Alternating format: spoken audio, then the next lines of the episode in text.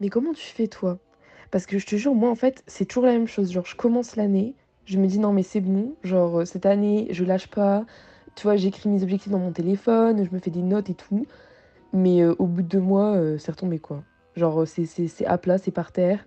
Et j'arrive pas à tenir les dates, j'arrive pas à tenir la motivation. Donc, franchement, je sais pas comment tu fais pour tenir tes objectifs toute l'année. Moi, vraiment, j'y arrive pas quoi.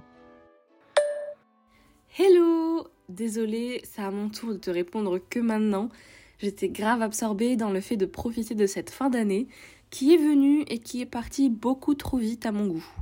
Alors du coup j'en ai profité pour slow down et ne me poser aucune question. How strange of me, hein Alors tu m'en voudras pas pour le petit retard euh, sur ce dernier pod notes déjà. Bon déjà, c'était quand même assez rapide 5 épisodes. hein Mais bref, comme tu dois le savoir, fin d'année rime souvent avec poser ses intentions pour l'année, se fixer de nouveaux objectifs et se mettre un poco la pression. Et déjà, je trouve ça trop cool que tu te poses la question parce que ça veut dire que tu as conscientisé le fait que les objectifs que l'on s'impose en début d'année ne tiennent jamais sur le long terme. Et la raison est en réalité assez simple. Parfois, on est tenté d'être hyper ambitieux ou ambitieuse, et franchement, good for us, mais cette euphorie de début d'année, elle nous aveugle un peu. On perd de vue ce qui nous importe vraiment et on se met tout un tas d'objectifs vagues, impersonnels et irréalistes. Et en faisant ça, tu tiens grand max un mois avant d'abandonner et to be honest, c'est complètement normal. Alors cette année, si tu veux vraiment tenir tes objectifs sur le long terme, je t'invite à te poser 5 minutes et à te demander vraiment ce que tu veux accomplir cette année et pourquoi.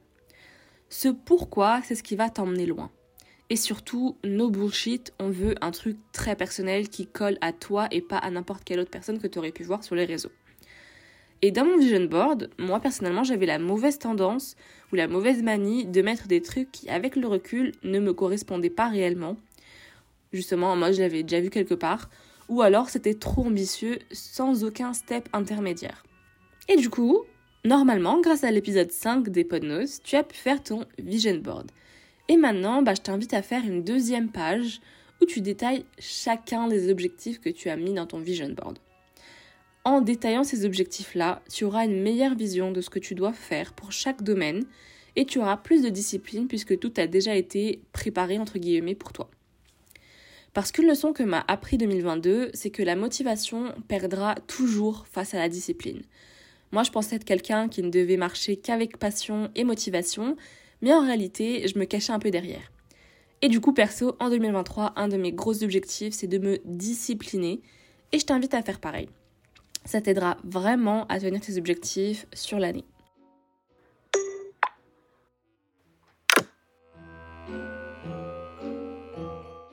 Voilà, voilà. Et ben, j'espère que cette petite série de podnotes t'a plu. Euh, j'espère qu'elle t'aura aidé en cette fin d'année, début d'année, et que tu es tranquille pour commencer l'année.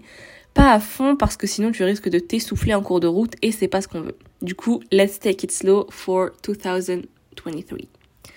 N'hésite pas à venir me partager sur Instagram ton vision board, m'envoyer tes questions en DM si tu en as. Et on se retrouve semaine pro pour un nouvel épisode entre guillemets lambda d'Inflower. En tout cas, moi j'ai trop kiffé te faire cette petite série. N'hésite pas à me dire euh, ce que t'en as pensé aussi. Et je te dis bah à très vite. Bisous